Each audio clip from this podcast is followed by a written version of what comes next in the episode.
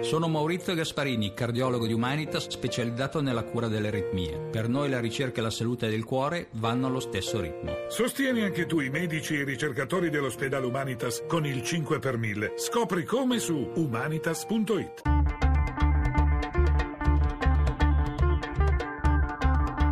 Bianco e nero. Sono le 18:12, benvenuti a Bianco e Nero. 800 05 0578 è il nostro numero verde, ormai lo conoscete, è quello che potete chiamare per esprimere la vostra opinione sul tema di ognuna delle nostre puntate. Questa sera il tema è drammatico e caldissimo, parliamo di terrorismo, parliamo di sicurezza, parliamo della nostra capacità come paesi occidentali di comprendere prima e di reagire poi la natura del nuovo terrorismo che ci sta minacciando. 3 giorni fa a Tunisi le prime vittime italiane di ISIS mentre visitavano il museo Bardo. Oggi ancora notizie di questi pochi minuti fa a Sana'a nello Yemen, strage nelle moschee, si parla di oltre 130 morti e la firma è ancora una volta quella di ISIS. Che cosa possiamo fare? Stiamo facendo il possibile? Stiamo comprendendo la natura di questa nuova sfida oppure no? Queste sono le domande che ci poniamo oggi a Bianco e Nero, e devo dire grazie anche al fatto che abbiamo 2 ospiti, se così posso dire, ai massimi livelli, che ci potranno aiutare a capirlo con uno sguardo, diciamo, molto attento e molto informato sulle cose di cui stiamo parlando. Ve li presento, sono Giovanni Legnini, vicepresidente del Consiglio Superiore della Magistratura. Buonasera, Presidente. Buonasera a lei e agli ascoltatori. E Giampiero Massolo, l'ambasciatore Giampiero Massolo, direttore del Dipartimento delle Informazioni per la Sicurezza. Buonasera, ambasciatore Massolo. Buonasera. Allora, benvenuti ad entrambi. Prima di entrare nel vivo della discussione, come sempre Daniela Mecenate ci introduce meglio nel tema della puntata. Misure eccezionali per contrastare il terrorismo islamico. Questo chiede l'opinione pubblica e questo si prepara a varare il Parlamento. Tra pochi giorni, infatti, sarà discusso in aula il disegno di legge antiterrorismo predisposto dal governo già all'indomani dei fatti di Parigi e ritenuto ora ancora più urgente dopo la strage di Tunisi. Con il provvedimento in rampa di lancio, che si ispira alle leggi introdotte in altri paesi europei, si prevede la creazione di una super procura antiterrorismo. Si aggravano le pene per chi va a combattere all'estero, i cosiddetti foreign fighters, per chi istiga ad atti di terrorismo via internet, per chi detiene armi e si addestra ad azioni terroristiche. Si rafforzano i poteri di espulsione dei prefetti nei confronti degli stranieri sospetti. Si potenzia il presidio delle forze dell'ordine sul territorio italiano. Basterà farci stare più al sicuro. Ieri la ministra della Difesa, Roberta Pinotti, ha annunciato che il Mediterraneo sarà protetto da un dispiegamento militare quasi da guerra, con navi, droni, aerei e satelliti, mentre continua l'attività dei servizi segreti e i controlli che hanno portato a stilare una lista di quasi 5.000 soggetti monitorati, a 17 arresti e 33 espulsioni. Molti i siti e gli appuntamenti ritenuti a rischio nel paese culla della cristianità. Da Roma, che ospiterà il Giubileo, a Milano, dove presto inizierà l'Expo, passando per le migliaia di chiese e sinagoghe sparse su tutto il territorio. Siamo pronti a fronteggiare il rischio del terrorismo islamico. Le legislazioni degli Stati europei sono adeguate o no a rispondere alle minacce cieche e brutali di chi vuole cancellare democrazia e laicità? Bianco o nero? Bianco e Nero qui a Radio 1, questa sera parliamo di temi cruciali con Giampiero Massolo e Giovanni Legnini. Vorrei andare subito dall'ambasciatore Massolo, direttore del DIS.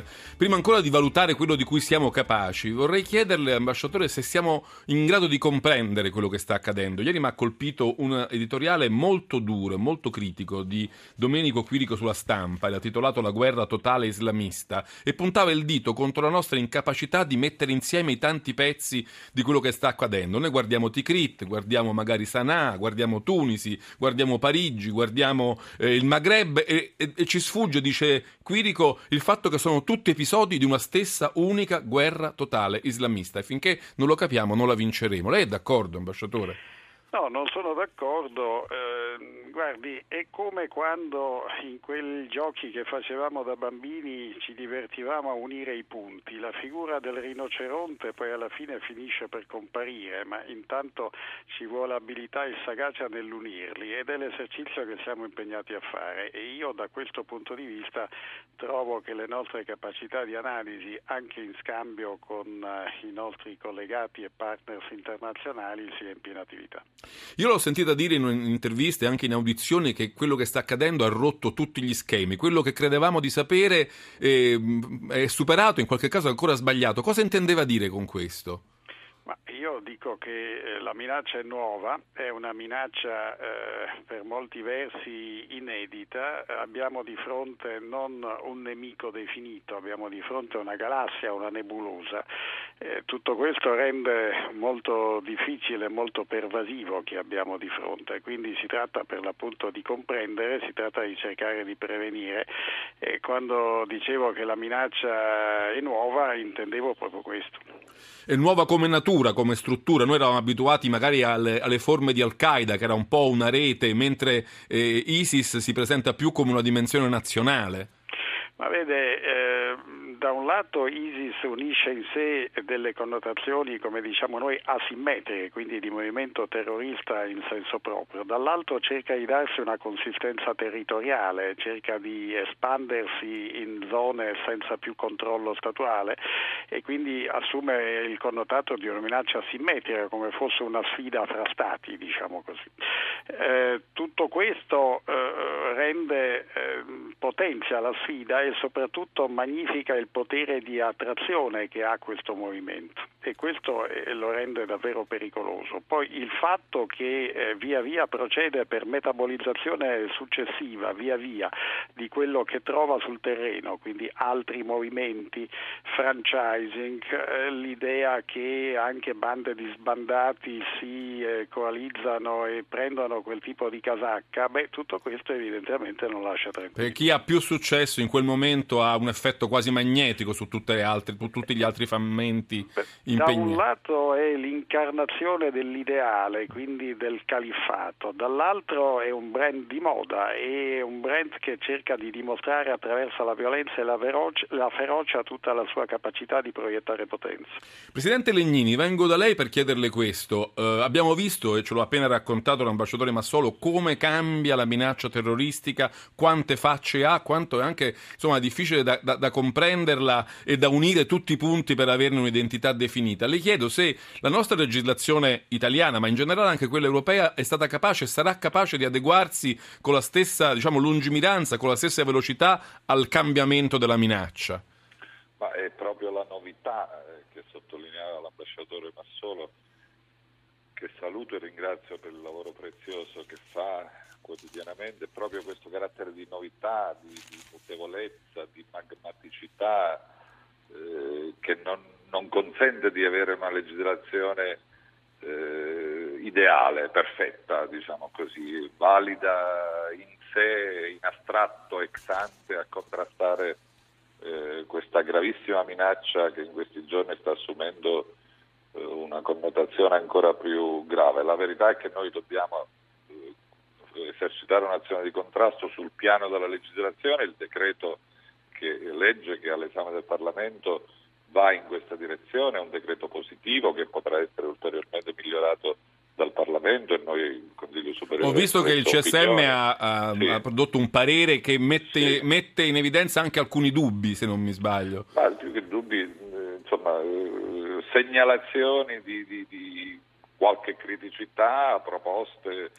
Io per esempio l'ho sentita dire, Presidente Legnini, che il nuovo procuratore antimafia, che avrebbe adesso anche le competenze antiterrorismo, rischierebbe di essere soltanto un simulacro se non gli venissero dati i necessari poteri. Questa parola non è la mia, diciamo così. Qualche giornale gliel'ha attribuita, forse. La verità è che c'è, a nostro modo di vedere, un vuoto in questa normativa, in questa disciplina, che è costituito dal fatto che il procuratore nazionale antimafia non può disporre nell'esercizio di questa funzione di coordinamento dei servizi centrali di polizia giudiziaria, e questo costituisce una seria limitazione all'efficacia della sua operatività. Ma mi faccia completare, certo. Noi dobbiamo contrastare questo fenomeno nuovo su più livelli, questo deve essere chiaro a tutti, non è solo la risposta normativa, ma è certamente l'attività di intelligence, di informazione, è l'intero apparato di sicurezza che è mobilitato, è la diplomazia e anche la comunicazione, se mi permetto, perché insomma c'è un ruolo non secondario. Non c'è dubbio, poi ne parleremo. Comunicazione e infine la giurisdizione, che è la risposta residuale, repressiva, che costituisce una parte, diciamo così, dell'azione di contrasto. Ecco, io però ho fiducia nella capacità del nostro Paese di fronteggiare questo nemico che è invisibile per molti aspetti, che ovviamente potrà essere efficacemente contrastato se vi sarà un coordinamento internazionale all'altezza della sfida che abbiamo di fronte. Ambasciatore Massolo, il Presidente Legnini ha introdotto nella nostra discussione il decreto legge antiterrorismo presentato un mese fa dal Governo, adesso all'esame della Camera. Lei è stato audito dalle Commissioni Giustizia e Difesa proprio della Camera e lì mi sembra lei abbia espresso un parere molto positivo su questo decreto. Quali sono le novità che riguardano soprattutto il settore dell'intelligence e dell'informazione? Ma vede, questo decreto per noi è importante perché per la prima volta da molti anni allarga il perimetro giuridico all'interno del quale agisce l'intelligence in questo Paese. L'intelligence è uno strumento normale, è uno strumento al servizio delle istituzioni, dei cittadini e del sistema Paese, è uno strumento sicuramente non convenzionale ma che appunto ha un limiti precisi all'appropriazione, agisce all'interno di un perimetro del perimetro dell'ordinamento giuridico e questo perimetro è stato per la prima volta ampliato onde consentire all'intelligence maggiore facilità di azione, più pervasività di azione, ovviamente questo nel rispetto sempre delle garanzie diciamo giuridiche e nel rispetto della privacy dei cittadini. Credo sia il legislatore abbia individuato un buon equilibrio, un giusto equilibrio e sottolineo ulteriormente, perché la prendo come una prova di rinnovata fiducia nel nostro operato, il fatto che sia avvenuto. Senta, ambasciatore, ho visto che lei ha parlato di quelle che vengono chiamate garanzie funzionali, in particolare ha messo in evidenza la licenza di mettere in atto comportamenti per loro natura illegali. È una questione molto delicata, ci spiega meglio che cosa significa? Ma è chiaro che nel momento in cui bisogna agire all'interno di organizzazioni, ad esempio per comprenderne logiche, per trarre notizie dall'interno, chi è incaricato di farlo compie dei reati. O nel momento in cui bisogna agire per via informatica in certe determinate circostanze si compiono dei reati, ma questi reati vengono fatti, come posso dire, a fin di bene, quindi chi lo fa non deve poi sopportare le conseguenze giuridiche per averli compiuti. Se si individua, come è stata individuata per legge, una procedura che veda un regime di autorizzazione e dei limiti a questo genere di attività, è uno strumento, come ci si può facilmente rendere conto, molto utile e bisogna appunto mettere in condizione di chi lo fa di farlo e con tutte le garanzie.